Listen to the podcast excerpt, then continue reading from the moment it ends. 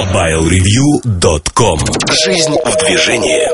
Здравствуйте, с вами Николай Гринько и вы слушаете 137-й подкаст портала MobileReview.com Сегодня в выпуске. Особое мнение Эльдара Муртазина посвящено компании Vodafone и ее новому сервису. В штучках Сергей Кузьмин говорит о вещах, связанных с Apple. В обзоре новинок Samsung Galaxy Light Кухня сайта посвящена критике и, как обычно, кроме этого, вы услышите мобильный чарт и новости. MobileReview.com Особое мнение Привет, привет! А, наш сегодняшний подкаст – выпуск особых размышлений, особых мыслей, особого мнения, если быть точным, посвящен компании Vodafone, нечастому гостю в наших широтах – Vodafone запустил сервис 360. 360 а, означает то, что пользователь на 360 градусов окружен заботой оператора. Наверное, так. На самом деле там есть некий маркетинговый посыл, но а, его мы оставим в стороне, а поговорим о том, что умеет этот сервис и почему он так важен. Фактически мы говорим о том, что в терминах войны Samsung сделал второй ход вслед за запуском семейства Корби, которое состоит из трех моделей. Обзоры всех трех вы прочитаете в скором времени у нас на сайте, если уже не прочитали. Я не знаю, когда выйдет этот подкаст. 360 интересен э, простой штукой. Э, впервые крупный оператор, второй в мире оператор по числу абонентов, запускает сервис, который в себя собирает все, что он делал до того. У Дафона отдельно был сервис музыки, более миллиона треков. Отдельно был магазин приложений. Все это было, но сегодня это собрано в единую оболочку. Практически то же самое, что сделала в свое время компания Nokia, отказавшись от каталога Downloads, переведя это все в Nokia Store, сделав OVI. OVI – набор сервисов – и вот тут э, возникает противоречие. Операторам не так выгодно работать с Nokia, продвигать сервисы компании, отдавать деньги в магазин приложений от Nokia, если при этом у них есть практически то же самое. Вы знаете, у меня аллюзия возникает э, в свое время был, э, да он есть и сейчас, Nokia Club – или нет уже его, не знаю, вот как-то прошло мимо меня. Когда Nokia запустила этот проект, а, изначально в первый год предлагались бесплатные мелодии, логотипы, картинки для телефонов, для кастомизации. То есть Nokia залезла на делянку операторов. Операторы тогда очень сильно возмутились и стали давить на Nokia, чтобы она немедленно убрала вот эти возможности, так как они теряют деньги. Ну, действительно, кто начнет пользоваться услугами операторов, если все это можно взять бесплатно? Напомню, что это было во времена, когда логотипы, картинки нельзя было так безболезненно скачать с компьютера. Зачастую синхронизация с компьютером была доступна только на нескольких устройствах, и, в общем, это был действительно шик. Шик, блеск, красота, да и софта программ для синхронизации как таковых было крайне мало. В свое время компания Mobile Action, э, тайваньская компания, она вылезла за счет того, что продавала свои кабели с очень неплохой программой для синхронизации всего и вся. То есть они использовали вот этот момент, это время для того, чтобы закрепиться на рынке. Пока сами производители, в общем-то, не уделяли этому достаточного внимания. А Vodafone 360 это ответ на поползновение лидера рынка, ответ на то, что делает Nokia. Ответ получился интересным, как минимум. Тут есть несколько слоев, о которых можно поговорить. То есть это влияние на рынок терминалов, это влияние на рынок сервисов, это взаимодействие оператора и Nokia. Давайте попытаемся пройтись по всем пунктам и обсудить все из них. Ну, перво-наперво. Влияние на операторов. Являются ли производители телефонов с операторами антагонистами. Или они идут по жизни рука об руку, как а, некая семейная пара и делают общее дело. По большей части а, эта мысль, она не очень а, хорошо ложится на наши банальные размышления. По большей части операторы и производители телефонов антагонисты. Да, они создают комплементарные услуги. Телефоны не могут работать без операторов, операторы не могут работать без телефонов. но э, идет извечная борьба операторы против производителей. Операторы хотят получать телефоны по минимальной цене, хотят, чтобы телефоны подпадали под их требования, то есть стремятся к японской модели, когда на телефоне не написано Nokia, Samsung, LG, а фактически написано только имя оператора. В Европе и в Америке а, достаточно тяжело избавляться от имени производителя. Производители стоят на своем, рынок иной, но борьба за это идет. Второй момент, а почему производители не любят операторов? Операторы играют на том, что создают ценовые войны между предложениями разных компаний.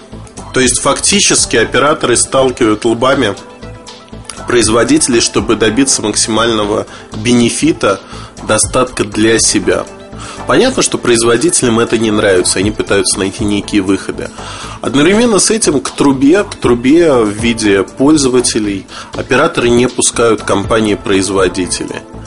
Например, они хотят, э, вот пример про картинки, логотипы мелодии из прошлого Nokia Club. Это один из примеров. Сегодня, когда производители пытаются продавать сами приложения, играть на той же поляне, давать пользователям новые возможности и свести а, операторов к функции трубе, то есть функции сервис-провайдера, который обеспечивает э, доступ в сеть, но при этом не дает что-то другое. Вот это все э, раздражает операторов. Поэтому они антагонисты, они воюют между собой, так или иначе. Зачастую улыбаясь друг другу, обнимаясь на сцене, операторы и производители имеют принципиально разные задачи. А борются они за нас с вами, за потребителей – потому что отличаются модели продажи, операторы продают свои услуги постоянно, производитель продает раз в два года или раз в год, например, свои продукты, но хочет, чтобы они продавались услуги, например, продавались намного чаще, например, раз в месяц. И вот это все создает обильную почву для конкурентной борьбы. Vodafone 360 – это выход э, первого массового сервиса от оператора. За ним последуют другие компании, такие как T-Mobile, Orange. Возможно, O2 что-то сделает. И эти компании будут предлагать э, подобные вещи, объединять те сервисы, которые есть сегодня, и предлагать их потребителям.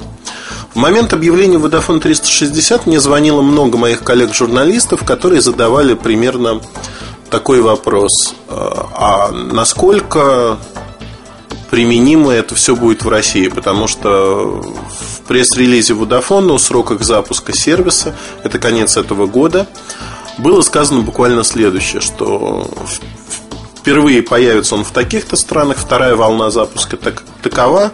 В первом полугодии 2010 года перечисляется несколько стран, в том числе и Россия.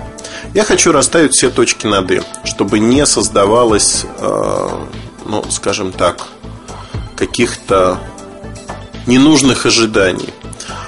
А Vodafone 360 состоит из разных подуровней, назовем это так – музыкальный магазин, магазин приложений, а, синхронизация контактов а, с сетевым сервисом, интеграция в одной оболочке внутри телефона а, разных штук. Например, можно посмотреть так же, как на Maem опять от Nokia – на N900 можно посмотреть статус человека в телефонной книге, можно ответить ему сразу э, с помощью Твиттера, с помощью Фейсбука, как угодно.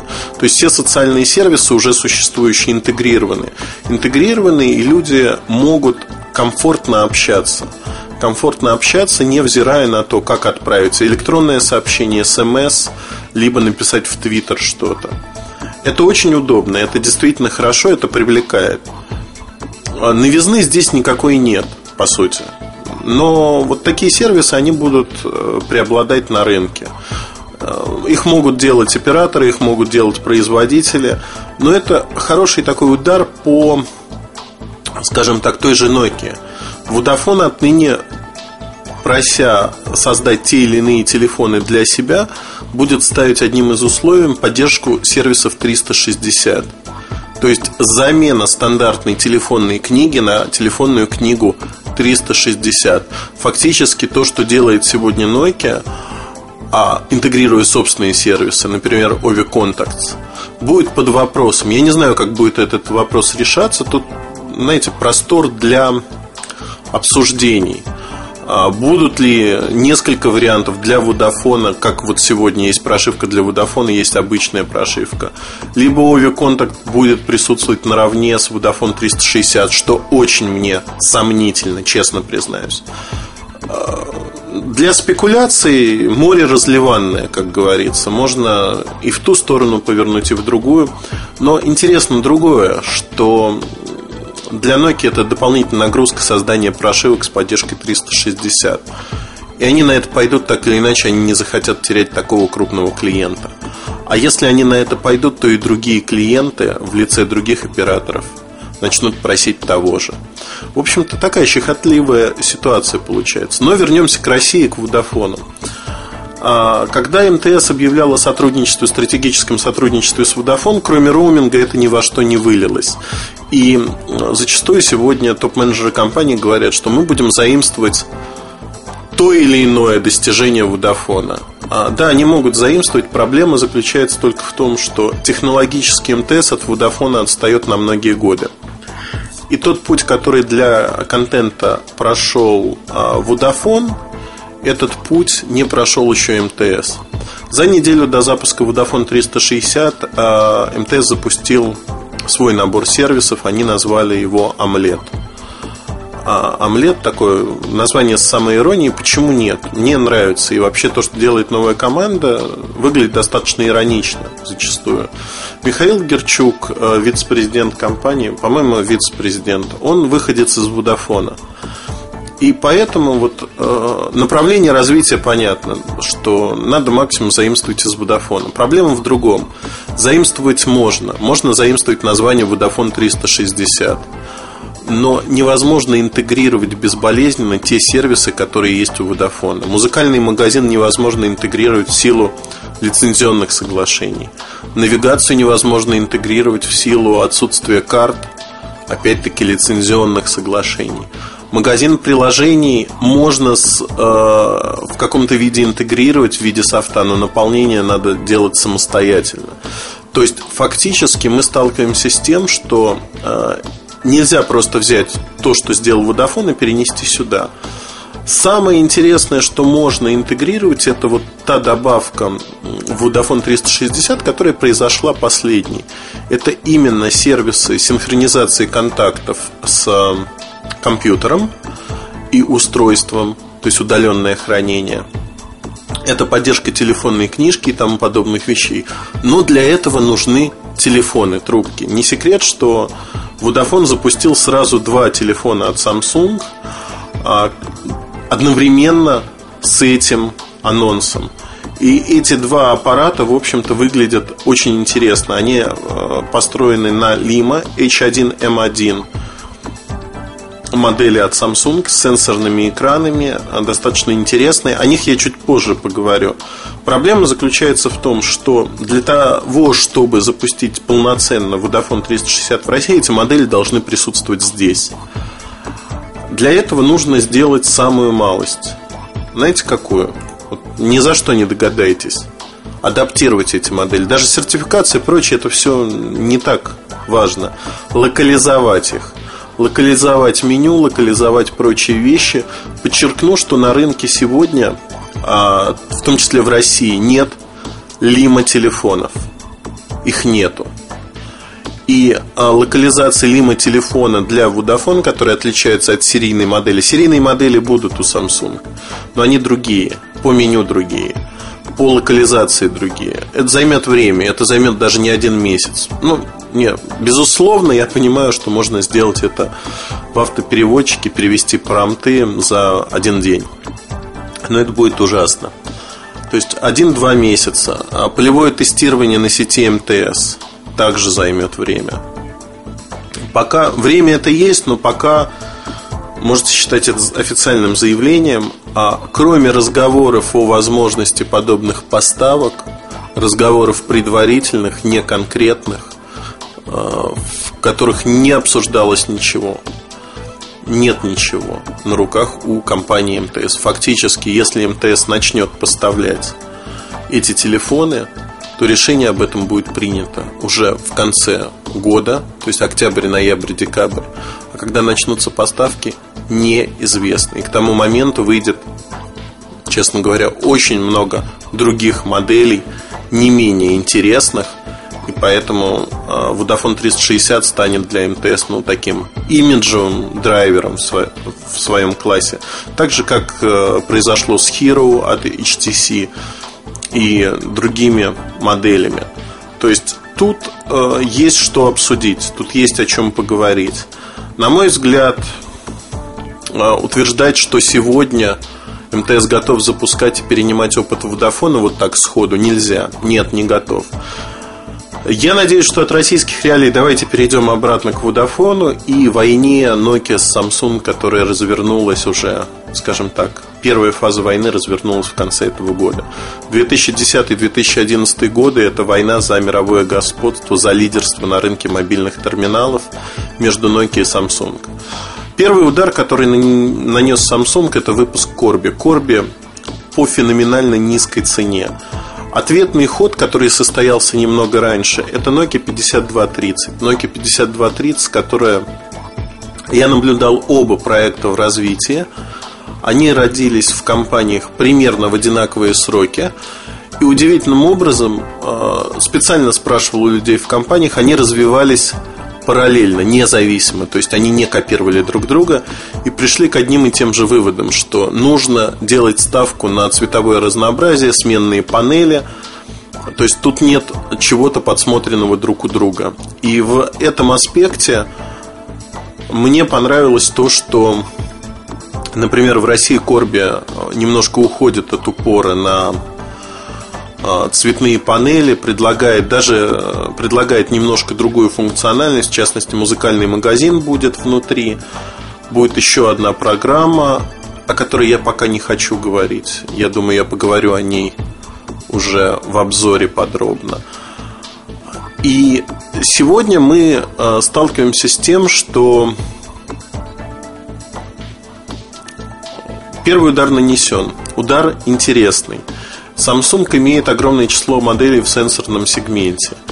И поэтому, а, в общем-то, давит в этом сегменте Nokia. Давит очень сильно. У Nokia нет пока адекватного ответа ни по количеству моделей, ни по их восприятию. Да, то, что это смартфоны играет определенную роль, но не для всей аудитории. Второй удар, который нанес Samsung, он на первый взгляд не выглядит таким, но это действительно удар – Удар, который нанесен очень сильно. А выход H1M1 двух моделей для Vodafone 360, кастомизированных под этот сервис. А Linux телефонов, по сути, с большими сенсорными экранами, неплохими характеристиками. Стоимостью 1 евро, тяжело промотируемых Vodafone. То есть, фактически, это телефоны операторские, но Vodafone будет делать упор на свой сервис. Samsung поставляет устройство. И место для Ови тут не находится. То есть Ови будет присутствовать, но изначально отпадает очень большой оператор с огромной абонентской базой. Отпадает просто в силу того, что Ови еще не закрепился на рынке, а удар уже нанесен. Ови не слишком успешен на рынке а удар нанесен сильный. И э, интеграция многих сервисов Vodafone, она приятна и понятна для пользователей, которые многие годы ими и пользуются. То есть получается, что Nokia, если не закрыли дверь, то прикрыли очень сильно. Придется вламываться, вламываться с большими усилиями. Сможет ли это сделать компания? Вопрос.